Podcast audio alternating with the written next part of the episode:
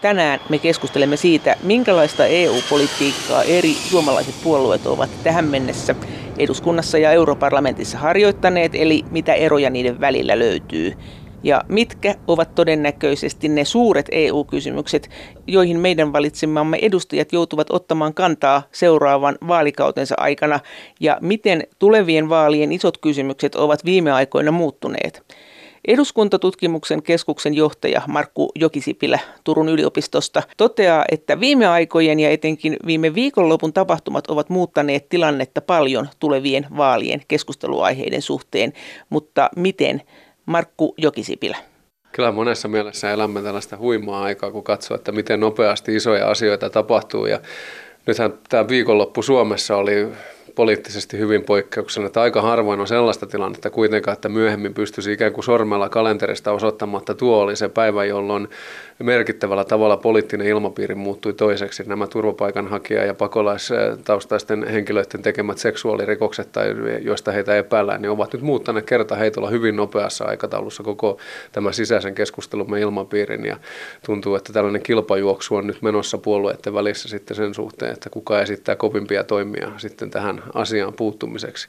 Samaan aikaan, kun katsoo sitten, mitä tapahtuu Suomen rajojen ulkopuolella, niin Samaan aikaan Brexitin suhteen, mitä tapahtuu tuolla brittiparlamentin alahuoneessa, se on hämärän peitossa. Se nyt ratkeaa johonkin suuntaan sitten tämän viikon aikaan. Sitten Ranskassa on tällainen aikamoinen käymistilanne sitten ja tällainen entusiasmi ja suoranainen intolu, joka Macronin ympärillä pyöri, kun hänet valittiin, niin se on enää historiallinen muisto vaan ja hän alkaa varmaan tällä hetkellä olla yksi omassa maassaan epäsuosituimpia poliittisia johtajia koko Euroopassa. Mutta intoilua ja intohimoa hän edelleen herättää. Kyllä, su, mitä suurimmassa määrin tietysti, ja se on sellainen asia, Macronin kohtalo, mistä meidän Suomessakin on hyvä olla kiinnostuneita, koska meni sitten syteen tai saveen tai mitä tahansa Euroopan unionin tulevaisuudessa tapahtuu, niin se on selvää, että tämä Ranska-Saksa-akseli on äärimmäisen merkittävä. Ja jos sitten Macron ajautuu syvään sisäpoliittiseen suohon tuolla omassa maassaan, niin kyllä se tarkoittaa myös sitä, että tämä dynamiikka Euroopan unionin kehittämiseen, niin siihen ei kerta kaikkiaan riitä Ranskalla, Ranskalla paukkuja sitten, jos se sisäisen tilanteen hallinta vie. Plus Saksassakin eletään nyt muutosten aikaa. Saksassa kyllä se Alternative für Deutschland on se kaikkein suurin peikko ja, ja sekin on yksi näitä tällaisia yllättäviä isoja asioita, että sanotaan joskus viisi vuotta sitten, kymmenen vuotta sitten, jos joku olisi minulle tullut kertomaan, että Saksassa Reichstagin vaaleissa äärioikeistolainen puolue saa merkittävä äänisaali, niin olisi pitänyt ajatusta suorastaan naurettavana ottaa huomioon sen historiallisen taustan ja kaiken menneisyyden hallinnan Vergangenheitsbewältigung, minkä kanssa saksalaiset ovat siellä työskennelleet, niin jotenkin ajattelin, että se on sellainen mahdoton poliittinen skenaario, että Saksassa näin voisi tapahtua, mutta niin vain. Ollaan siinä tilanteessa, että Alternative für Deutschland on kasvanut suureksi puolueeksi ja kaikki nämä mielipidekannatusmittaukset osoittavat, että se ei välttämättä ole se heidän tiensä menestyksen kasvattamisen suhteen lainkaan loppuun kuljettu, vaan plusmerkkistä kehitystä voi olla jatkossa luvassa lisää vielä. Hmm plus sitten Italia. Niin, Italia ennen kaikkea nyt talouskehityksen näkökulmasta on sitten sellainen, että jos kelataan taaksepäin vaikka tuonne vuoteen 2011 ja näihin eduskuntavaaleihin, jotka Suomessa toivat sitten tämän ensimmäisen perussuomalaisten jytkyn, niin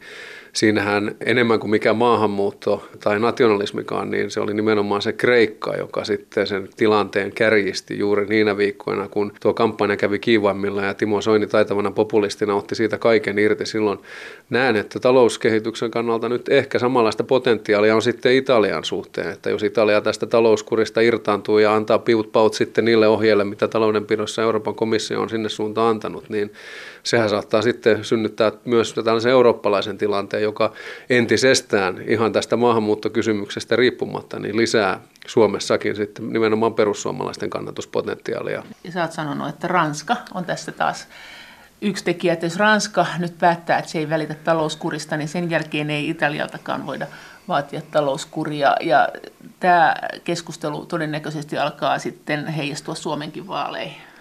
No kyllähän se on sellainen asia, että jokuhan sitä laski, että kun nämä keltaliivit sitten lähtivät liikehtimään ja Macron joutui sitten tästä uudistuslistastaan tinkimään, niin siinä hyvin parin lauseen tilassa niin hän tuli luvanneeksi asioita, jotka maksoivat noin 10 miljardia euroa. Ja jos tämä suunta jatkuu, niin Ranska, joka perinteisesti nyt ei ehkä kuulu näihin kovan talouskurien maihin muutenkaan, niin kyllä irtautuu tästä. Ja sen jälkeen sitten kovien vaatimusten esittäminen Italian suuntaan on ihan toivoton ohjelma sen takia, että sillä ei kerta kaikkiaan ole uskottavuutta takana. Ja sitten kun siihen yhdistää sen, että meillä on toukokuussa tulossa nämä eurovaalit, jossa kautta linjan odotetaan näiden oikeistopopulististen voimien nousua, niin eiväthän he sitten anna näiden unohtua näiden asioihin ja kiinnittävät tähän huomiota, että samaan aikaan kun ollaan vaatimassa muilta jäsenmailta, esimerkiksi vaikka nyt Puolalta ja Unkarilta oikeusvaltiokehityksen suhteen kaiken näköistä, niin sitten keskeinen jäsenmaa itse tästä talouskurin opista irtautuu hyvin näyttävällä tavalla. Onko se sitä mieltä, kun sä puhuit oikeistopopulismista? Tässä viikko sitten meillä oli Emilia Palonen, joka sanoi, että esimerkiksi perussuomalaiset on nationalistisia nykyään enemmän kuin populistisia. Niin onko se oikeistopopulismi enää näille puolueille välttämättä oikea sana? Onko se enemmän ehkä nationalistisia tai, tai, tai vasemmistopopulistisia tai jotakin populistisia, mutta äh, onko niiden se linja muuttunut, se poliittinen linja? Et onko, onko tämmöinen, me, me tota, olemme tässä kärsivän kansan puolella, niin se ei niin kuulosta oikeistolta välttämättä. No sanotaan, että ylipäätään koko oikeisto populistitermi ja populismitermikin, niin ne ovat kärsineet tässä aikamoisen inflaation viimeisten vuosien aikana, että sitä, siitä on tullut vähän semmoinen leimakirves myös, mitä lyödään milloin minkäkinlaisen poliittisen ryhmän kylkeen. Ja asia on nimenomaan niin kuin sanoit, että jos katsotaan sitten näiden yksittäisten erilaisten kansallisten vaihtoehtojen talouspoliittisia ohjelmia, niin sieltä löytyy oikeistolaisuutta, sieltä löytyy vasemmistolaisuutta, sieltä löytyy keskustalaisuuttakin, eli, eli kyllä se on problemaattista niputtaa kaikki nämä liikkeet sen oikeistopopulistisen otsikon alle. Onko se nationalismi se oikeampi? Ja siinäkin ehkä puhuisin ennemmin kansallismielisyydestä, koska näen, että kansallismielisyys on jonkun verran sitten lievempi asia kuin nationalismi. Ja toki nationalismissakin sitten tutkimuksen puolella tehdään ero tällaisen etnisen nationalismin ja sitten tällaisen poliittisen nationalismin, eh, civic nationalism eh, suuntauksen välille. Ja sitten kun täytyy ottaa huomioon se, että kaikissa eurooppalaisissa maissa on kuitenkin sitten omat poliittiset perinteensä. Esimerkiksi ymmärtääkseen perussuomalaisia täytyy tietää jotain Suomen poliittisesta historiasta, ehkä muistaa sellainenkin toimija kuin Veikko Vennomo ja Suomen pientalon poikien puolue ja keskustapuolueen tai silloisen maalaisliiton sisäiset suuntakamppailut 1950-luvulla. Tämä kaikki pätee kaikki näihin eurooppalaisiin populistisiin voimiin. Ja ylipäätään itse olen itse asiassa vaikka nyt olen mukanakin sellaisessa Suomen Akatemian tutkimusprojektissa, jossa populistisia puolueita tutkitaan, niin vähän vierasta ehkä tuon populismitermin käyttöä sen takia, että siitä se on kärsinyt tällaisen inflaatio, sitä käytetään liikaa. Ja sitten kun pohjimmiltaan politiikka on sellaista toimintaa, jossa pyritään kansan suosioon, niin se on lähtökohtaisesti populistista. Tehdään sitä sitten oikealta tai vasemmalta tai keskeltä. Miten sä näet sen Euroopassa, että mikä siellä on nyt nousussa, että onko sen onko se kansallismielisyys, nationalismi, populismi, oikeistolaisuus, vasemmistolaisuus, tai miten tässä nyt sanotaan nyt viiden vuoden sisään, kun, kun siellä on ihan selvästi tämmöinen kapinaliike noussut, niin onko se jotenkin jäsentynyt tai muuttunut se aate, onko se nimenomaan se nationalismi tai kansallismielisyys, joka siellä vetää, mutta sidottuna siis mihin muuhun? No kyllä tavallaan varmaan kaikki nämä jos ajatellaan eri näitä puolueita, niin, niin se kansallismielisyys on sellainen yhteinen nimittäjä ja ylipäätään tällainen ajatus siitä, että varsinkin Euroopan unionin myötä tätä kansallista suvereniteettia ja päätösvaltaa on liikaa sinne Brysselin suuntaan luovutettu ja sitä halutaan palauttaa. Ja se sitten kysymys, missä se ehkä konkretisoituu kaikkein radikaalemmin, niin ainakin tällä hetkellä tai tässä nyt vuodesta 2015 saakka on ollut tämä siirtolaiskysymys, turvapaikanhakija ja, ja pakolaiskysymys, jossa katsotaan sitten, että Euroopan unioni ei ole pystynyt niihin ratkaisuihin, joita sen olisi pitänyt saada aikaiseksi, jotta unionin ulkorajat pitäisivät, jolloin sitten näiden kansallismielisten voimien näkökulmasta ainoa looginen seuraava vaihtoehto on se, että otetaan käyttöön erilaiset kansalliset toimet, esimerkiksi kansalliset rajatarkistukset ja otetaan se päätösvalta takaisin sieltä unionin tasolta ja perustellaan sitä sillä, että jokaisella yksittäisellä suverenilla valtiolla tulee olla päätösvalta esimerkiksi sen suhteen, että ketkä ihmiset saavat maan rajojen läpi tulla sinne maahan sisäpuolelle. Palataan tuohon teemaan kohta, mutta jos vielä, vielä ihmettelen tätä europarlamenttivaaleja, niin tätähän on epäilty, että, tai siis on, on nyt arveltu, että nämä niin sanotut populistiset, kenties nationalistiset, kenties kansallismieliset puolueet löytää toisensa siellä europarlamentissa ja alkaa ajaa yhdessä sitten nämä kansalliset puolueet semmoista politiikkaa, että valta pois siltä EUn keskushallinnolta, valtaa pois parlamentilta, valtaa pois komissiolta ja valta takaisin kansalliseksi. Eikö se näin ole? Suunnilleen, tämä on se, se mitä nyt niin kuin, tavallaan odotetaan jossain määrin tapahtuvan.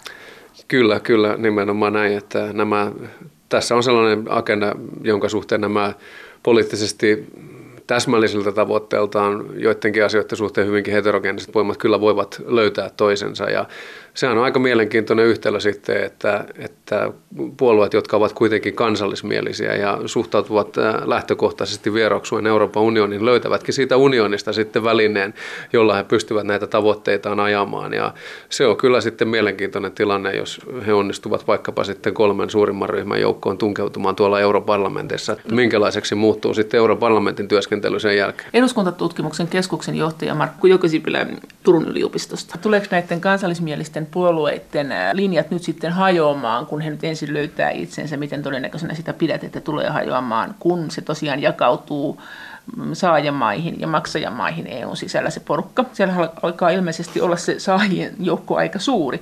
Niin voisi kuvitella, että sitten kun ajetaan kansallista etua ja sitten valtiot yhdessä päättää, ja jos parlamentin ja komission valta on heikentynyt, niin näistä riidoista tulee kovia, että porukka saattaa hajota tähän. Oletatko näin? Vai onko tämä maahanmuuttojuttu niin kova asia, että se pitää heidät ainakin toistaiseksi yhdessä?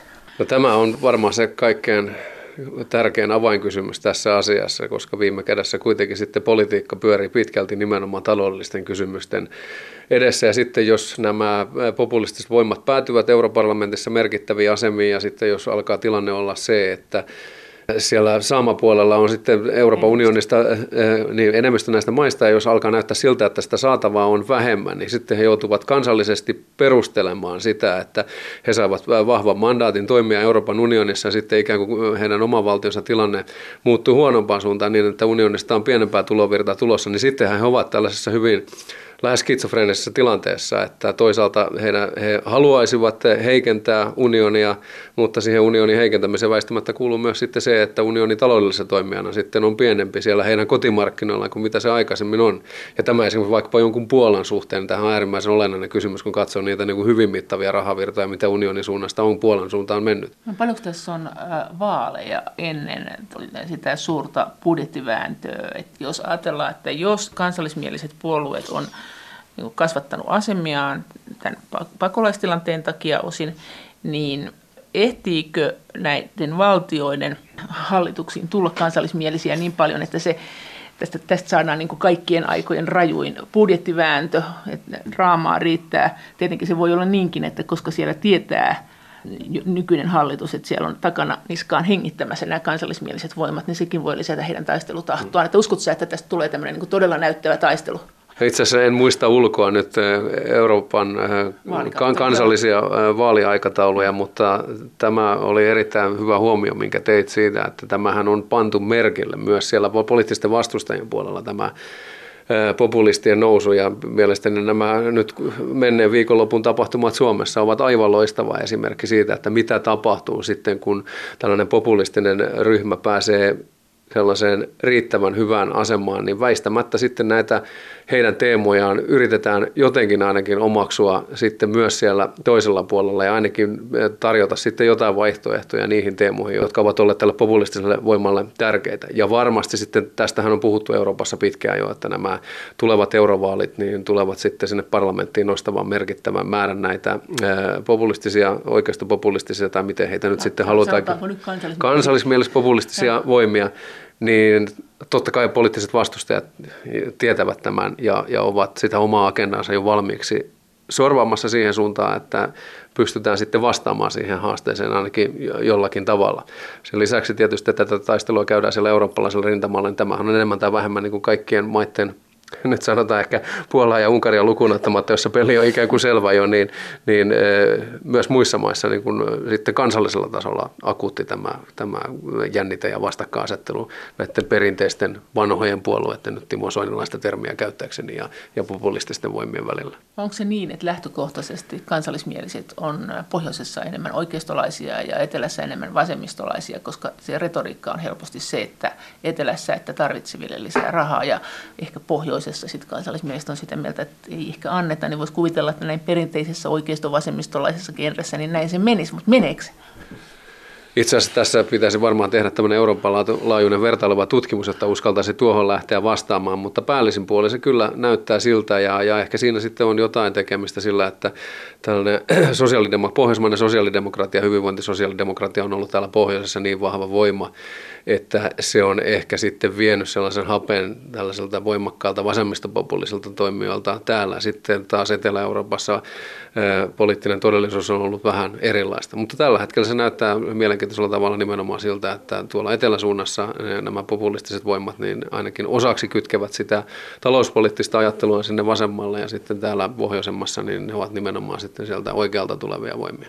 Eduskuntatutkimuksen keskuksen johtaja Markku Jokosipilä Turun yliopistosta. Miten sä näet meidän eri puolueiden erot EU-politiikassa ja miten se kehitys on kulkenut siihen EU-hun liittymiseen? Onko niiden hmm. näkökulmat muuttunut ja mikä se nyt on se keskeinen ennen vaaleja? No sanotaan, että hahmota tässä viimeisen neljännesvuosisadan tai 30 vuoden aikana pari sellaista hyvin merkittävää vedenjakaa kohtaa ja Ensimmäinen niistä oli Suomen EU-jäsenyyteen ja jäsenäänestykseen siihen tilanteeseen liittyvä keskustapuolueen sisäinen suuntakamppailu. Koska jos keskusta, mikä oli ihan täysin mahdollista, että keskusta olisi saattanut päätyä silloin 90-luvun alkuvuosina sille kannalle, että Euroopan unionin jäsenyys ei ole Suomen kansallinen etu, niin eh, Suomihan ei olisi EUn jäsenvaltio todennäköisesti tänäkään päivänä. Mutta siinä sitten eh, keskustapuolue päätti, että he ehkä silloin pitkin hampain, mutta kuitenkin olivat valmiit hyväksymään tämän.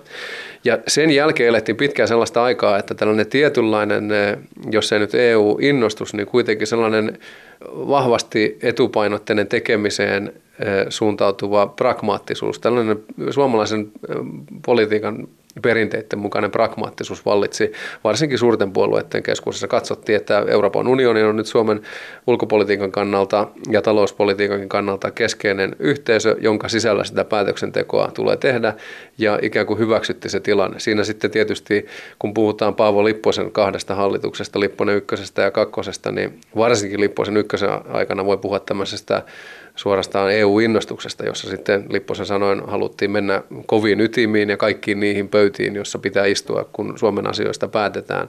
Sitten seurasi kaksi keskustan pääministerikautta siinä, jossa se oli sitten ehkä vähän ei, ei yhtä EU-innostunutta, mutta kuitenkin tällaista pragmaattista ja käytännön läheistä ja sellaista, että, että esimerkiksi keskustapuolueen tämä sisäinen keskusteluilmapiiri oli siinä vaiheessa sitten jo siirtynyt sellaisen tilanteeseen, että ei puolueen sisällä, ehkä nyt Paavo Väyrystä lukuun ottamatta kukaan vakavissaan enää puhunut missään vaiheessa siitä, että pitäisi aloittaa keskustelu siitä, että tulisiko Suomen olla unionin jäsenvaltio vai ei.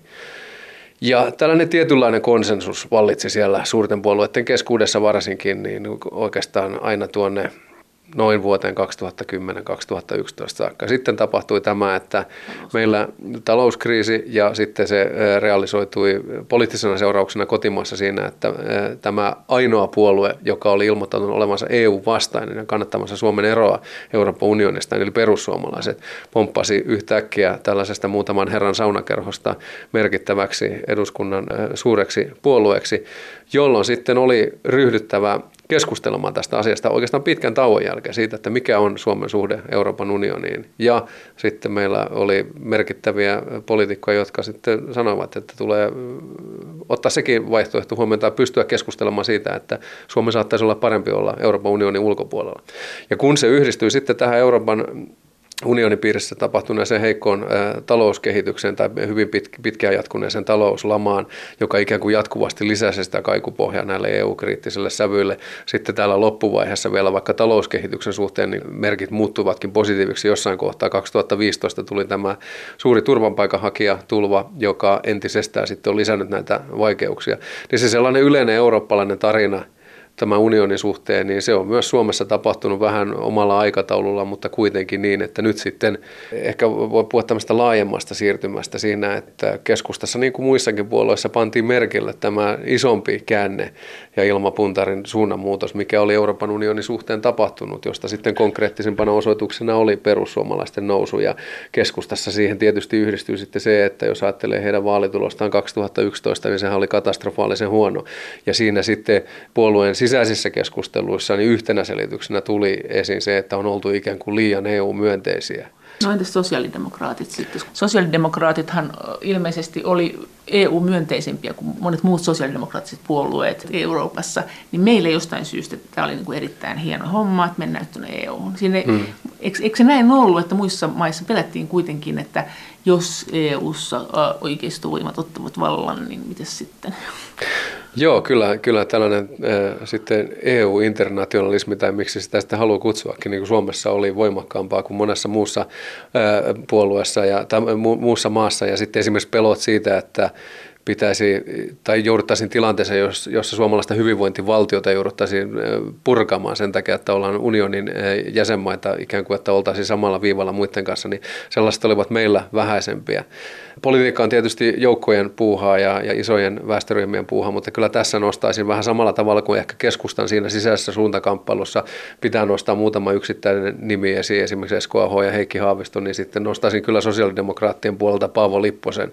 Ja ylipäätäänkin, jos nyt kirjoittaisimme suomalaisen EU-politiikan historian, niin kyllä Lipponen siellä edelleen väittäisi, että hän on se kaikkein vaikutusvaltaisin ideologinen linja ja siinä, että mikä Suomen suhde Euroopan unioniin on ollut. Ja hänen ensimmäisellä pääministerikaudellaan 1995-1999 sitten omaksuttiin tällainen hyvin aktiivinen linja tässä Suomen EU-politiikan toteuttamisessa ja pyrittiin tilanteeseen, jossa Suomi on unionin sisällä, unionin yleisissä asioissa väestömääräänsä ja talouttaan merkittävämpi toimija ja oltiin siellä kovissa ytimissä. Mutta miten sä selität sen, että minkä takia sitten meillä ei keskusteltu siitä, mitä kuitenkin muualla keskusteltiin sitä pelkoa, että lähetetyt, niin kuin nyt lähetetyt työntekijät, että siis että semmoinen työvoiman vapaa liikkuvuus tulee heikentämään ehkä työntekijöiden asemaa, että sitten kilpaillaan yhä halvemmilla työehdoilla ja, ja sen sellaista, mitä kuitenkin muualla pelättiin. Miksi ei se kaikunut Suomeen? No ehkä siinä merkittävin selittävä tekijä liittyy maan yleiseen talouskehitykseen, että siinähän oli koettu historiallisen syvä lama, jota nimenomaan Esko Ahon hallitus oli joutunut sitten hoitamaan ja tehnyt siinä hyvin vaikeita, kovia päätöksiä ja sai kiitokseksi sitten veret seisauttavan vaalitappioon vuonna 1995. Ja Lipponen pääsi aloittamaan oma hallituskautensa tällaisessa taloudellisesti hyvin mukavissa myötätuulissa ja siinähän sitten Suomi taloudellisesti loi nahkansa uudestaan tuon 1990-luvun puolivälin ehkä vähän monen, molemmin tienoin, mutta niin, että se poliittinen hyöty ehkä koitui siinä sosiaalidemokraatille pääministeripuolueena kaikkein vahvimmin, eli nousi lama tuhkasta, nousi tämä niin sanottu Nokia-Suomi.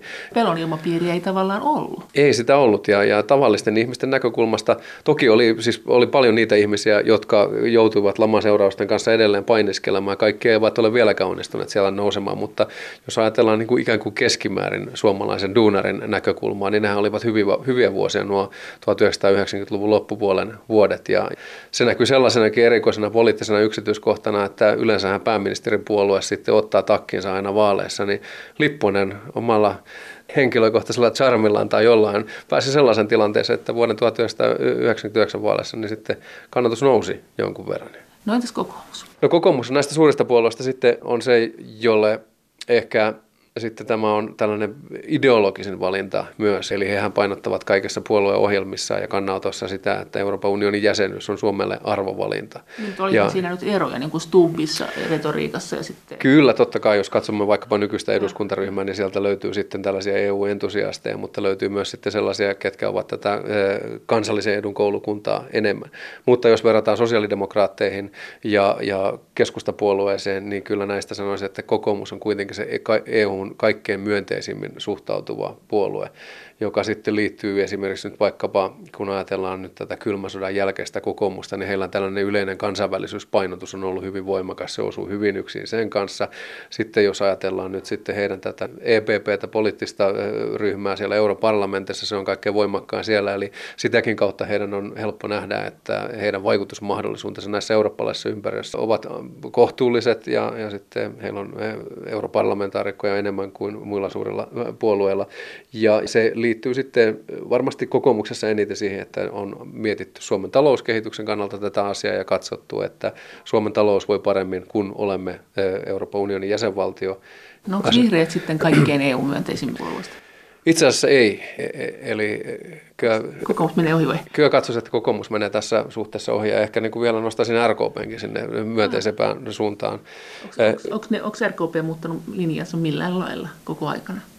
Ne, onko RKP ollut vaan erittäin sille, että mm, kyllä pitää olla kansainvälinen? Kyllä joo, se ikään kuin tulee heille luontaisesti sitten jo tämän kaksikielisyyden takia ja sitten no ehkä se on vähän liikaa sanottu, että he näkevät jossain määrin sitten ehkä semmoista mahdollisuutta sitten tämän kansainvälisyyden kautta niin kuin korostaa sitä omaa asemaansa, koska heille tämä on lähtökohtaisesti niin kuin helpompaa. En tiedä, onko siitä kysymys, mutta tietysti sitten jos ajattelee RKP nyt vaikka talouspoliittisia linjauksia, niin hehän ovat siellä ainakin jossain määrin niin kuin enemmän oikealla kuin vasemmalla, niin, niin siinä määrin voi nähdä, että heillä on tämä suhtautuminen ehkä samanlainen kuin kokoomuksella. Mutta mitä tulee vihreisiin, niin vihreäthän on, on myös aika lailla vahvastikin kritisoinut sitten tiettyjä Euroopan unionin puolia ja nimenomaan sitten myös tätä talouteen keskittymistä ja siltä näkökulmalta, että Euroopan unioni on tähän talouskasvuun keskittynyt näiden ympäristötekijöiden kustannuksella ja että tähän talouskasvun ja työllisyyden parantamiseen, niin siihen ei ole tätä ympäristösuojelun tavoitetta kytketty riittävällä mm. tavalla. Mutta eikö vihreille kuitenkin ollut aina hirveän tärkeä se EUn yhteinen ympäristöpolitiikka, se aika vahva ympäristöpolitiikka, että sehän on kuitenkin jollain lailla näitä puutteineenkin näitä EUn suuria onnistumisia. Koko ajan saadaan uutta direktiiviä. Ja... Kyllä, nimenomaan tämä on sopinut tähän vihreiden maailmankatsomukseen yleensä, että, että ympäristökysymykset nyt tietysti ovat sellaisia, että yksittäiset valtiot ovat aika lailla asettomia monien kysymysten suhteen, jolloin tarvitaankin väistämättä tällainen laajempi kansainvälinen kehikko ja Euroopan unionissa se on ollut tarjolla. Ja sellainen ajatus on toki vihreillä ollut hyvin tyypillinen, että Euroopan unioni on tässä ympäristöpolitiikan alalla tai sen tulisi toimia ikään kuin tämmöisenä mallina koko muulle maailmalle, nyt varsinkin kun puhutaan ilmastonmuutoksen torjumiseen liittyvistä asioista.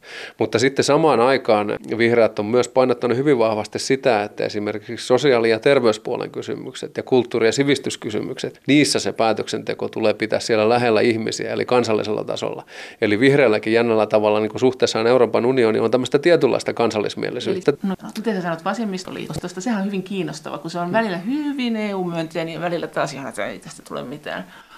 Joo, vasemmistoliitto on, on kyllä on, on, tavallaan omanlaisensa tapaus tässä suhteessa äh, kyllä. Ja, ja jos siinä, no, siinä nyt vertailu käy sitten ennen kaikkea niin kuin suhteessa sosiaalidemokraatteihin, niin voi katsoa, että he suhtautuvat lähtökohtaisesti ehkä enemmän epäluulolla siihen, että mistä tässä eurooppalaisessa projektista pohjimmilta on kysymys. Ja, ja, ja semmoinen usein toistuva puheenparsi on se, että näillä suurtalouspiireillä, suurpääomalla on liikaa sanavaltaa Euroopan unionin kehittämisessä ja he haluavat myös tätä sosiaalista ulottuvuutta vahvemmin tuoda sinne. Ja sitten he katsovat, että Euroopan unioni voisi toimia tällaisena mekanismina esimerkiksi niin kuin suurpääoman ja tällaisten globaalin kapitalismin isojen toimijoiden kontrolloimisessa, mutta heidän pelkonsa liittyvät siihen, että, että Euroopan unionista tulee tällainen uusliberalismin työkalu, jossa sitten niin kuin, uusliberalistiset käytännöt saatetaan voimaan Brysselin määräyksessä eri jäsen, jäsenmaissa. Onko se sitten niin, että tätä retoriikkaa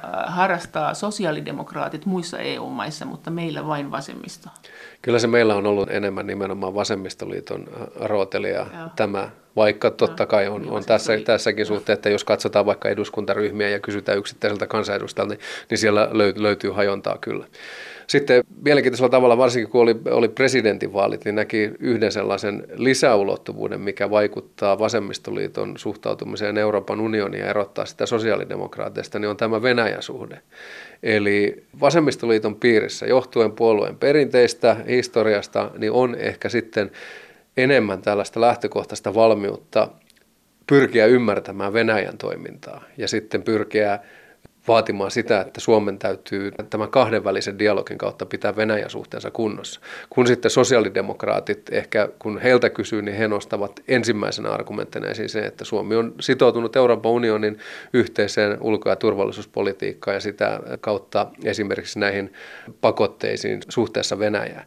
Ja tämä sitten ehkä on tuonut sitten myös vasemmistoliiton piirissä tämä Venäjän suhde jonkinlaista semmoista lisää varauksellisuutta suhteessa Euroopan unioniin, kun on katsottu, että sitoutumalla Euroopan unionin yhteisiin ulkopoliittisiin linjauksiin suhteessa Venäjään Suomi saattaa ajautua sellaiselle turvallisuuspoliittiselle kurssille, joka on sen kansallisten etujen nimenomaan siltä osin, kun nämä kansalliset edut liittyvät Suomen ja Venäjän kahdenväliseen suhteeseen, niin ristiriitaa niiden kanssa. Onko se sitten kuitenkin näin, että siis vasemmistoliitto on jotenkin kiinnostuneempi EUsta kuin esimerkiksi sitten kristilliset taas. Et, et Sari Essayahan on ollut meppinä ja hän on ollut, jotenkin tuntuu, että monin tavoin hyvin kriittinen EUn suhteen ja hyvinkin kansallismielinen, vaikka hän on kuulunut siellä EU-ssa EPP-ryhmään samaan kuin kokoomus niin jotenkin ne ulostulot on ollut paljon kriittisempiä. Kyllä, jos pitäisi ryhmitellä sitten suomalaisia puolueita sen EU-suhtautumisen ja kriittisyyden suhteen, niin kyllä kristillisdemokraatit se menee sinne niin kuin kriittisempään porukkaan ehdottomasti. Ja niin kuin etäisyys esimerkiksi kokoomuksen tässä asiassa niin on aika lailla isoakin luokkaa. No se ehkä vähän kaikkien puolueidenkin suhteen pätee, mutta jossain määrin sanoisin, että niin kuin varsinkin näiden pienempien puolueiden suhteen ne ovat jo niin pieniä, että niiden täytyy ikään kuin valita sitten se, että valita taistelunsa se, mihin he paukkuunsa laittavat ja kristillisdemokraateille sitten se EU-politiikka ei ole ollut se keskeisin politiikkasektori, vaan he pyrkivät sitten ennen kaikkea kansallisen politiikan kysymyksiin vaikuttamaan tuomaan sitä kristillistä arvomaailmaa sitten. Siis kiinnostavasti on ollut jotenkin silleesti, että et, et, joo, ei tämä ihan hirveästi meitä kiinnosta, mutta mm. että tässä on tämmöisiä ongelmia, että mm. eipä heiltä ole kyllä hirveästi oikeasti mitään myönteistä kuulunut EUsta. Joo, ja se on ihan mielenkiintoinen asia. En, en osaa sitä sen tarkemmin selittää, koska voisi olla ikään kuin toisella, toisellakin tavalla, kun ajattelee, että kristillisdemokraatit otsikon alla olisi aika lailla vahvoja, vahvoja liittolaisia tarjolla. No, tuota, kyllä, kyllä. Ja ikään kuin semmoista voisi ajatella, että pistetään siihen ankkurin kylkeä ja pyritään samanlaiseen asemaan Suomessa. Mutta tietysti kun ajattelee näiden maiden ilmapiiriä ja, ja ylipäätään uskonnon roolia yhteiskunnallisissa kysymyksissä, niin Suomihan on siinä suhteessa hyvin erilainen maa kuin Saksa esimerkiksi. Niin meillähän perinteisesti on niin haluttu haluttu lähteä siitä, että pidetään nämä uskontoon liittyvät kysymykset eh, tällaisen henkilökohtaisen vakaumuksen alana ja sitten yhteiskunnalliset kysymykset, politiikka on toinen juttu ja näitä kahta ei sitten mielellään ole muualla eh, kuin kristillisdemokraateissa niin kuin haluttu käsitellä eh, osana samaa kokonaisuutta. Eduskuntatutkimuksen keskuksen johtaja Markku Jokisipilä Turun yliopistosta. Entäs sitten perussuomalaisten ja perussu- sitten tietenkin sinistenkin, mutta siis nämä perussuomalaisten EU-politiikka, niin miten sä näet ne muutokset, että mitä tässä on tapahtunut ja mihin tämä on menossa? Juuri tässä viime viikolla Emilia Palonen sanoi, että Jussi halla ei ole populisti, että hän on nationalisti. Miten sä tämän näet? No, tämä on ollut mielenkiintoinen tämä perussuomalaisten kehityskaari tässä suhteessa, että silloin kun he olivat pieni puolue eh, ja eh, olivat ajatuksen tasollakin hyvin kaukana mistä mahdollisuudesta päätyä hallituspuolueeksi, niin silloinhan se oli aika lailla sellaista roisiakin se heidän ei edes EU-kriittisyytensä, vaan EU-vastaisuutensa, että sehän oli lähtökohta. Ja, ja puolue aikanaan silloin 90-luvulla perustettiin kritisoimaan ja ikään kuin laittamaan kapuloita rattaisiin Suomen EU-jäsenyydellä.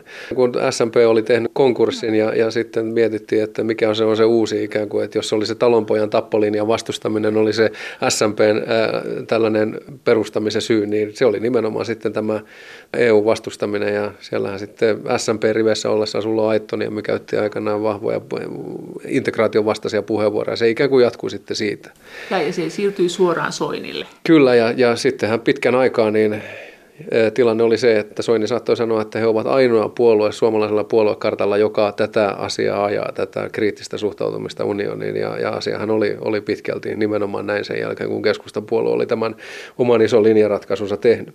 Mutta tosiaan niin se sitten lähti muuttumaan mielenkiintoisella tavalla, että tästä EU-vastaisuudesta siirryttiin sitten, kun puolue alkoi kasvaa ja alkoi näyttää mahdolliselta se, että tässä saatetaan johonkin valta-asemminkin päätyä, niin se muuttuu EU-vastaisuudesta EU-kriittisyydeksi. Ja se oli toki se oli kovaa se EU-kriittisyys, jos ajatellaan vaikka vaalikautta 2011-2015 ja, ja tätä, se konkretisoituu siinä Kreikka-kysymyksessä hyvin pitkälti ja synnytti tämän ensimmäisen jytkyn No sitten 2015 vaalien jälkeen he päätyivät hallitukseen.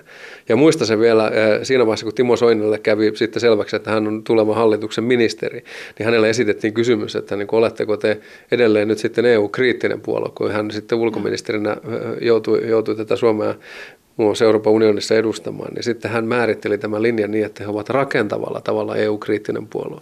Eli perussuomalaiset on kulkenut tällaisen mielenkiintoisen matkan sieltä niin kuin ihan täydestä EU-vastaisuudesta tähän rakentavaan EU-kriittisyyteen. Ja tämä itse asiassa, vaikka Jussi halla on perussuomalaiset monessa suhteessa on hyvin toisenlainen puolue kuin Timo Soinin perussuomalaiset, niin tämä oikeastaan ei ole kauheasti muuttunut tämä asia. Eli halla sanoi ihan suoraan, että niin kuin esimerkiksi ero Euroopan unionin jäsenyydestä tai yhteisvaluutasta, niin ne eivät hänen näkemyksensä mukaan ole ajankohtaisia asioita Suomelle. Mutta se ei tarkoita sitä, etteikö tulisi keskustella näistä ongelmista ja miettiä sitten, että miten näiden asioiden suhteen päästäisiin parempaan tilanteeseen, miten tulisi talous- ja rahaliittoa kehittää ja mihin tulisi unionia viedä kokonaisuudessaan. Ja, ja se yleinen suunta on totta kai selvää, että Perussuomalaiset katsoo, että tätä integraatiota tulisi pakittaa monta monta pykälää taaksepäin ja suurin osa siitä suvereniteetista ja päätösvallasta, mitä on annettu Euroopan unionin tasolle Brysselin suuntaan, pitäisi palauttaa takaisin kansallisvaltioille. Mutta sun nähdäksesi perussuomalaiset tällä hetkellä ovat sitä mieltä, että ei ero EUsta eikä eurosta ajankohtainen mutta siihen pitää olla valmiudet. Kyllä, tällainen kriittinen pragmatismi ehkä niin, niin kuvastaa parhaiten heidän suhtautumistaan tällä hetkellä, että halla on, hän on hän on aika lailla tämmöinen rationaalinen poliitikko sitten kaikesta, kaikesta häneen liittyvästä tällaisesta kriittisestä keskustelusta huolimatta. Hän ymmärtää, että se ei ole realistinen poliittinen linjaus ryhtyä nyt vaatimaan, että meillä on ikään kuin tänään ruvettava keskustelemaan vaikkapa, vaikkapa fiksit äänestyksestä tai siitä, että Suomi eroaisi yhteisvaluutasta. No mitkä on sun mielestä näiden puolueiden nämä suuret kohtalon kysymykset näissä tämän kevään EU-asioissa, siis eduskuntavaaleissa ja sitten myös eurovaaleissa ja mitä, mitä heiltä kannattaa kysyä ja mitä kannattaa tarkkailla, mit, mitkä on ne suuret erot ja ne kysymykset, mihin ne ei halua vastata? No se on tietysti nyt väistämättä tämän menneen viikonlopun jälkeen tulee tässä ensimmäisenä mieleen tämä maahanmuuttopolitiikka ja se, että mitä Euroopan unioni aikoo tehdä tällä väestöpaineelle, mikä unionin sisälle suuntautuu Lähi-idästä, Afrikasta, koska edelleen tilanne on se, että tällaista suurta ratkaisua sen suhteen ei ole löytynyt. Ja sekin osataan ennustaa jo Afrikan väestökehityksen nojalla ja lähi yleisen poliittisen levottomuuden nojalla, että tällainen seuraava suuri tuliaalto, sehän tulee sieltä jossain kohtaa ja silloin unionin pitäisi pystyä se hoitamaan paremmin kuin mitä tapahtui silloin 2015. Ja tämä varmasti on, on sellainen kysymys, joka nyt sitten näiden Suomen omien tapahtumien myötä niin kuin tulee olemaan ihan keskeinen keskusteluaihe ja, ja vaaliteema näissä tulevissa eduskuntavaaleissa. Tämä maahanmuutto on yksi kysymys. No sitten Suomihan on heinäkuun alusta vuoden loppuun saakka tänä vuonna EU-puheenjohtajavaltio. Ja tämä EU-puheenjohtajuuden merkitys on ehkä pikkasen vähäisempi kuin mitä yleensä luullaan tai sanotaan, tai ainakin jos poliitikot sitä nyt kuvaavat, niin ei Suomi pysty EUta ikään kuin uudeksi luomaan. Mutta sitten kun ajattelee, että missä tämä EUn oma poliittinen vuosikello menee, niin tämä sattuu mahdollisimman mielenkiintoisen aikaan tämä Suomen EU-puheenjohtajuus. Eli siinä on tosiaan ne eurovaalit alla, sitten komissio on ilmoitettu, että se aloittaa uusi komissio marraskuun alussa – toimintansa, se näkee, ken elää, tuleeko näin tapahtumaan, riippuu tietysti tuosta vaalituloksesta, mutta siinä sitten käydään näitä keskusteluja kovasti jo tämän EUn tulevaisuuden linjaamisen suhteen, mitä tehdään sitten seuraavan viisivuotiskauden aikana, millaiseksi tämä monivuotinen rahoituskehys tulee, budjetti, niin, budjetti. niin Suomella on nyt sitten eh, ikään kuin parhaat mahdollisuudet eh, tämän puheenjohtajuutensa kautta vaikuttaa näihin asioihin enemmän kuin mitä maan koko ja väestömäärä ja bruttokansantuote ehkä antaisi olettaa. Niin sen takia nyt kyllä haluaisi äänestäjänä ja kansalaisena, että puolueet, kun he eduskuntavaaleihin käyvät, niin ymmärtävät tämän tilanteen. Ja mielestäni kaikilta uskottavilta eduskuntaan pyrkiviltä ehdokkailta ja puolueilta totta kai niin on löydyttävä nyt sitten täsmällisiä vastauksia näihin Euroopan unionin tulevaisuutta koskeviin kysymyksiin. Mihin puolueet ei halua vastata tai mitkä on keskeisiä kysymyksiä? Euroopan unionin tulevaisuus kaiken kaikkiaan se, että niin tullaanko etenemään tällaisella eh, liittovaltiokehityslinjalla vai sitten tullaanko purkamaan ja ikään kuin annetaan sitten mahdollisuus tällaisen eritahtiseen integraatioon ja, ja pyritäänkö sitten kohti enemmänkin kohti tällaista löyhempää valtioiden tai hallitusten välistä yhteistyöfoorumia. Ja nämä kysymykset on keskeisiä sekä eduskuntavaaleissa että europarlamenttivaaleissa. Kyllä. Joo. No entäs sitten budjetissa, mitkä ne on ne Suomen kannalta keskeiset kysymykset, mistä kannattaisi kysyä omilta mahdollisilta ehdokkailta eduskuntaan tai europarlamenttiin? No se, että mihin suomalaiset puolueet ikään kuin haluavat Euroopan unionin käyttämään nämä paukkuunsa ja, ja mitkä ovat sitten Suomen kansallisesti tärkeimmät tavoitteet, että onko se, niin kuin nyt välillä on nykyisen hallituksen aikana niin vähän karrikoiden, niin on kuulunut semmoista näkemystä, että tärkeintä on niin kuin maksimoida Suomen kansalliset maataloustuet, mitä unionin suunnasta on tullut. Ja mielestäni se ei ole kovin tällainen rakentava linja eikä kovin pitkälle menevä näkemys siitä, että jos nyt kuitenkin ajatellaan, että Suomi on katsoo sitä sitten oikeastaan miltä näkökulmalta tahansa, niin Suomi on kuitenkin yksi niitä valtioita, joka on hyötynyt Euroopan unionin jäsenyydestä, kun tarkastellaan sitä pitkällä historiallisella aikalinjalla.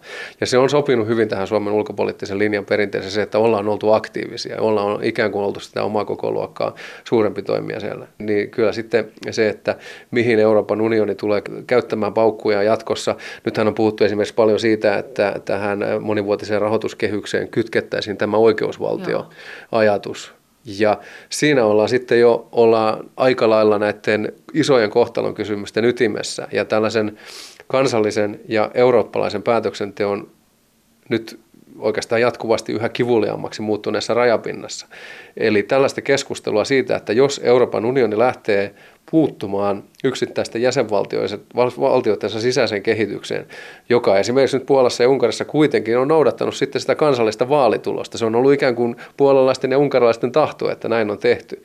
Niin jos sitten lähdetään kytkemään tätä budjettia ja tätä monivuotista rahoituskehystä tähän oikeusvaltiokehitykseen Unkarin ja Puolan suhteen, niin sehän tarkoittaa ennen kaikkea sitä, että tämä vastarinta tulee voimistumaan ja siinä saatetaan sitten lyödä, jos ei nyt viimeinen naula Euroopan unionin arkkuun, niin kuitenkin sitten ikään kuin varmistaa se, että nämä Itä-Euroopan entiset kommunistiset eh, maat, eh, jotka jo nyt ovat suhtautuneet aika lailla kriittisesti tämän yleisen eurooppalaisen, länsi-eurooppalaisen arvomaailman ikään kuin, minkä he mieltävät pakkosyöttämiseksi siihen, niin sehän tulee voimistumaan. Ja siinä saatetaan sitten kyllä tehdä niin kuin Euroopalle karhunpalvelus kaiken kaikkiaan, jos tällaisen pohjimmilta ideologisen projektin kautta lähdetään sitten hajottamaan unionia. Eli tämähän liittyy tähän, että mitkä ovat ne kysymykset, missä unionin tulee olla aktiivinen ja mitkä ovat sitten ne, jossa sen kannattaa ikään kuin ottaa pakkia ja jättää sinne kansallisen päätöksenteon nojalle. Ja tällaista rajanvetoa nyt tuntuu, että niin kuin äänestäjäkunnat eri Euroopan unionin jäsenvaltioissa odottavat omilta kansallisilta puolueilta, että mitkä asiat he ikään kuin paaluttavat, että nämä ovat meidän kansallisen päätöksenteon asioita ja unionin ei tule sotkeutua ja tulla meitä neuvomaan, miten pitää tehdä. Ja sitten nämä ovat ne asiat, joissa sitten teemme yhteisesti eurooppalaisena parempaa päätöksentekoa ja missä meidän kannattaa liittoutua. Mutta entä tämä turvapaikkapolitiikasta keskustelu, joka tällä hetkellä tuntuu olevan suuren kiinnostuksen kohde ja joka tietysti liittyy monin tavoin EU-hun. Onko oletettavissa, että tämä teema on käsitelty loppuun siinä vaiheessa, kun vaalit ovat, koska näiden nykyisten somekohujen aikaan tuntuu siltä, että monet keskustelun aiheet käydään aika nopeasti läpi ja sitten siirrytään seuraaviin keskustelun aiheisiin. Eduskuntatutkimuksen keskuksen johtaja Markku Jokisipilä. No osin on tietysti tiettyjen kysymysten suhteen on näin ja varsinkin nykyaikana, kun näitä erilaisia somekohuja no, tulee, tulee, ja, tulee ja menee, mutta kyllä katsoisin, että tämä nyt on niin kuin lähtökohtaisesti sen mittaluokan kysymys, että se tavalla tai toisella on ollut läsnä ihan jatkuvasti aina siitä Suomessakin siitä eh, kesästä 2015 saakka. Mikä se kysymys on? Kysymys on se, että mitä tulisi Euroopan unionin ulkorajojen valvonnalle tehdä ja sitten, että ovatko nämä kansainväliset sopimukset, jotka sitovat meitä tietynlaiseen toimintaan turvapaikanhakijoiden suhteen, niin ne ovat kuitenkin syntyneet aika lailla toisenlaisessa maailmantilanteessa, yhteiskunnallisessa tilanteessa toisen maailmansodan jälkeen. Ovatko ne enää sellaisia, että niitä voidaan noudattaa pilkulleen vai ajaudutaanko siinä sitten sellaiseen tilanteeseen, jossa hyvä pyrkimys vie meidät huonompaan tilanteeseen. Ja tämä laaja ihmisoikeustulkinta, jonka nojalla asia on hoidettu, niin tuossa eh, Eurooppa-foorumin taustaraportissa kirjoitin, että väistämättä tämä tulijapaine Euroopan ulkopuolelta Eurooppaan eh, on niin suuri ja niin voimistumat, että jossain kohtaa, jos Eurooppa aikoo pysyä sellaisena kuin Eurooppa on tällä hetkellä, niin jossain kohtaa siitä on vaan tingittävä ja on arvioitava uudelleen näitä kansainvälisiä velvoitteita. Se on ihan tosiasia, koska jos sitten ajatellaan sitä vaihtoehtoa, niin se on se, että tänne sitten turvapaikanhakijareittiä tulee kymmeniä miljoonia ehkä kun puhutaan monen vuosikymmenen perspektiivillä jopa satoja miljoonia ihmisiä, jotka saavat kansalaisuuden ja jotka tulevat toisenlaisesta yhteiskunnallisesta, kulttuurisesta, poliittisesta olosuhteesta ja viimeistään sitten niin kuin oman äänestyskäyttäytymisen kautta tulevat muuttamaan Euroopan joksikin toiseksi kuin se on nykyään. Osmo Soininvaara sanoi tämän hienosti joskus muutama vuosi sitten jo, että jos Eurooppa aikoo pysyä sellaisena kuin se on nykyään, niin tällainen eurooppalainen hyvinvointiyhteiskunta ja avoimet rajat niin on kestämätön yhdistelmä. Se on ihan oikeastaan niin kuin maalaisjärkinen asia. Eduskuntatutkimuksen keskuksen johtaja Markku Jokisipilä Turun yliopistosta. No miten sä oletat, että mitkä ne kysymykset on nyt vaalien alle? Miten sä näet tällä hetkellä sen jaon, että nykyisten poliittisten puolueiden, jotka nyt menee eduskuntaan vaaleihin ja, ja europarlamenttivaaleihin, niin miten sä näet niiden erot tässä turvapaikka-asiassa ja sen muutoksen, mikä tässä nyt on tapahtumassa tai Niin, sanotaan, että ennen viime viikonloppua tämä olisi ollut helppo kysymys vastata. Eli siellä on perussuomalaiset, jo, jolle ei ole mikään ongelma ollut aktiivisesti keskustella tästä ihan niin paljon kuin on haluttu keskustella. Heidän ongelmansa on ollut se, että niin kuin tätä keskustelua haluaa ei ole sitten sieltä muualta tai aidan toiselta puolelta ikään kuin löytynyt. Ja siniset? No siniset on siinä välissä sitten, että hehän siinä vaiheessa, kun tämän perussuomalaisten eduskuntaryhmän hajoaminen kahtia tapahtui, puoluehan ei ole hajonnut kahtia, että se on pitkälti halla käsissä tuo puolue organisaatio muuten eduskuntaryhmän lukunottamatta, niin hehän sitten tekivät tätä eroa ja käyttivät muun muassa tällaista termiä kuin ihmisvastaisuus, viitaten, että se ikään kuin erottaa heidät sitten perussuomalaisista. Mikä se ja, olisi ihmisvastaisuus? No se liittyy nimenomaan sitten siihen, että miten näitä turvapaikanhakijoita käsitellään ja, ja, ja miten suhtaudutaan sitten etniseltä taustalta, kulttuuriselta, uskonnolliselta taustaltaan erilaisiin ihmisiin. Ja sitten oliko nyt sitten Sampo Terho vai Simon Elo, joka käytti tällaista termiä, että realismia ilman rasismia. Ja he katsovat, että niin kuin perussuomalaiset oli sitten sellainen puolue, että he tarkastelivat tätä sitten rasistisemmin, eli, eli ikään kuin, että ihonväri oli sitten perussuomalaisten, siis tämä oli sinisten retoriikkaa. Mutta nämä, nämä puolueet olivat siis ainoat, jotka olivat niin kuin ennen tätä viikonloppua, tai viime viikonloppua, ennen olivat valmiit niin kuin lähtökohtaisesti aina kun kysyttiin ja monesti kun ei kysyttykään, niin keskustelemaan tästä asiasta. No nyt sitten hyvin erikoinen kilpajuoksu nähtiin tuossa lauantaina ja sunnuntaina, jossa sitten kaikki, kaikilta eduskuntapuolueilta puheenjohtajatasolla löytyy jonkinlainen linjaus siihen, että nyt on ainakin jotain tehtävä. Se sitten, että mitä tehdään, niin se on eri asia ja se, että kuinka uskottavia nämä linjaukset olivat tällaisessa vaiheessa, kun puhuttiin, että lainsäädännöllä on tehtävä sitä ja tätä, ja tässä itse asiassa eduskuntavaalit ovat parin kuukauden päässä, niin kyllä se lainsäädännön ikkuna niin kuin asioiden aikana se on ollut ja mennyt jo. Eduskuntaan piti 5. päivä joulukuuta muistaakseni tuoda kaikki ne hallituksen esitykset, jotka aiotaan tämän vaalikauden aikana käsitellä, niin ei sinne sitten enää kyllä mitään pystytä tuomaan lisää. Petteri Orpo puhui esimerkiksi siitä, että että täytyy kiristää lakeja ulkomaalaisiin liittymän rikollisuuden suhteen. Ja sehän on kummallinen ajatus sikäli, että eihän meillä täällä niin kuin ulkomaalaisille mitään eri sääntöjä voi olla olemassa.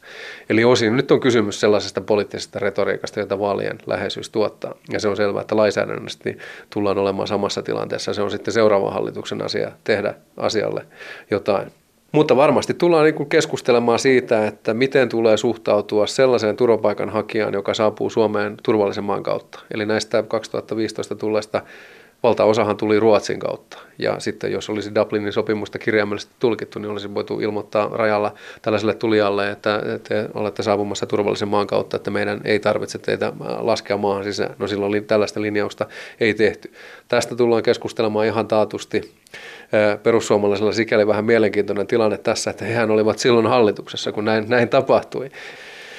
Mutta sitten nimenomaan peräänkuulutetaan näitä, näitä keinoja siihen, että miten Suomi vastaanottavana maana pystyisi kontrolloimaan tarkemmin sen, että mitkä näiden ihmisten taustat ovat. Ovatko he oikeasti niitä, joita he väittävät olensa? Miten suhtaudutaan sellaisiin ihmisiin, joilla ei ole minkälaisia dokumentteja siitä heidän henkilöllisyydestään?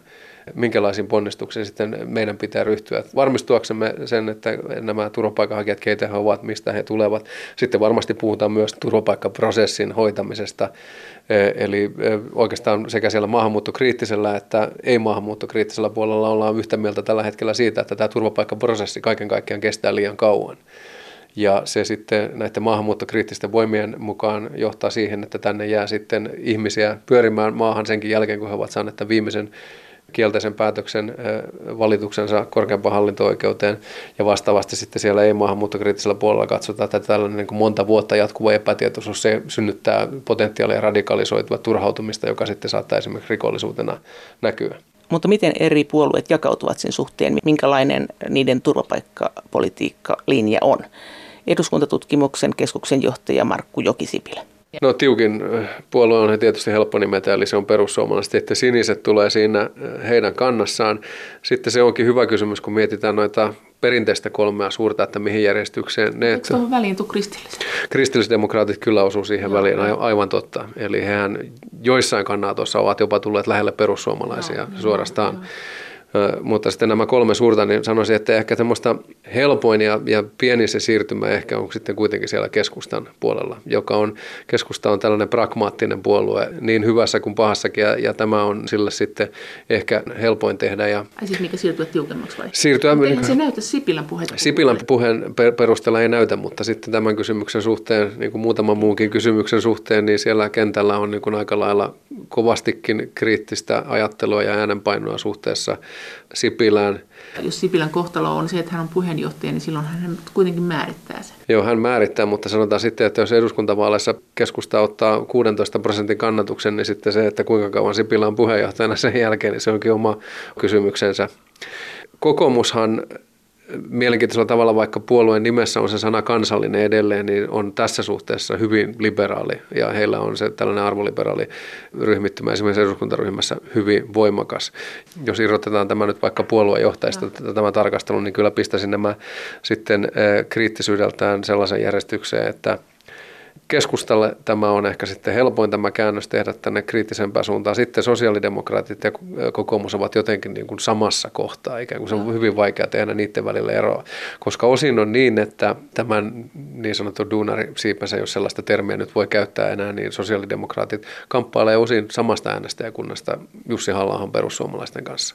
Eli se on ikään kuin sellainen asia, että heillä, heillä on löydyttävä tähänkin kannanotto ja heidän on pystyttävä myös näistä maahanmuuton haittapuolista puhumaan ja näistä ongelmista, mitä liittyy tähän. Sitten eh, kokoomus ehkä, jos nyt miettii, että miten voisi tällaisesta käänteestä kuivijaloin selviä, niin he, selvitä, niin hehän ovat kuitenkin tämmöinen lain ja järjestyksen puolelle perinteisesti. Entäs demareissa, miten se jako menee? Se on hyvä kysymys, koska tämähän on ollut sellainen asia, joista puolue ei ole ollut kauhean innokas käyttämään äänenpainoja. Ja siellä on puolueen ikään kuin tällaisessa kollektiivisessa muistissa on se vuoden 2010 Jutta Urpilaisen ulostulo, jossa Jutta Urpilainen sanoi, että maassa on elettävä maan tavalla. Ja Urpilainenhan sai siitä puolueen sisällä silloin valtavasti kuraa silmilleen, että hän meni tällaista toteamaan. Ja, ja se sitten kaikille muillekin demareille toimi hyvänä opetuksena, että se on kysymys niin kuin, jossa on hyvin vähän voitettavaa ainakaan näissä puolueen sisäisissä. Miten nämä pienemmät puolueet sitten? Vasemmistoliitto? No vihreät on varmasti sitten se puolue, joka on ollut kaikkein liberaalein tällä linjallaan. Eli he, he, heillähän on, on ollut tämä ajatus, että pakkopalautukset tulisi keskeyttää kokonaan – ja, ja on sitten tätä aktiviteettia puolueen organisaation palveluksessa olevien henkilöiden taholta ollut pakko palausta niin ihan konkreettisesti keskeyttämiseksi eh, lentokone seisomisen muodossa. Ja hehän ovat kaikkein vähiten keskustella tai eivät ole pitäneet oikeastaan olennaisena keskustelua aiheena lainkaan näistä haittapuolista puhumista. Ja ovat, ovat sitten eh, esimerkiksi hyvin vahvoja äänenpainoja käyttäneet sen puolesta, että nämä henkilöt, jotka maahan tulevat, niin pitäisi saada jo turvapaikkaprosessin ollessa meneillään eh, työelämän palvelu koulutukseen, jotta tämä kotouttaminen saataisiin käyntiin.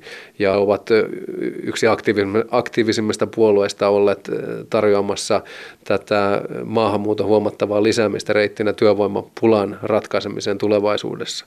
Vasemmistoliitto on niin kuin aika lailla siinä lähellä sitten tämän kysymyksen suhteen ennen kaikkea Li Anderssonin no kannanottojen kautta. Vasemmistopuolueelle sitten on siellä maahanmuuton sisällä on se yksi semmoinen problemaattisempi, eli tämä työperäinen maahanmuutto, jossa he sitten, kun puhutaan siitä, niin se heidän liberaaliutensa ei välttämättä sitten ulotu tämän maahanmuuton tänne sektorille, koska sitten siinä puhutaan tilanteesta, että näiden maahanmuuttajien kautta saattaa syntyä tilanne, jossa kotimainen työvoima syrjäytyy ja heidän potentiaaliset kannattajansa syrjäytyvät sitten näiden maahantulijoiden toimesta. Mutta kun puhutaan humanitaarista maahanmuutosta, niin, niin kyllä vihreät ja vasemmistoliitto ovat hyvin lähellä toisiaan. No entäs tämä EU-laajuinen vihapuheasia, mitä sä siitä olet mieltä? Ennen vaaleja, se varmaan kiihtyy. Kyllä, siis ilmiönä, ilmiönä se, että varsinkin sosiaalisessa mediassa, niin keskustelu on sävyltään ikävää.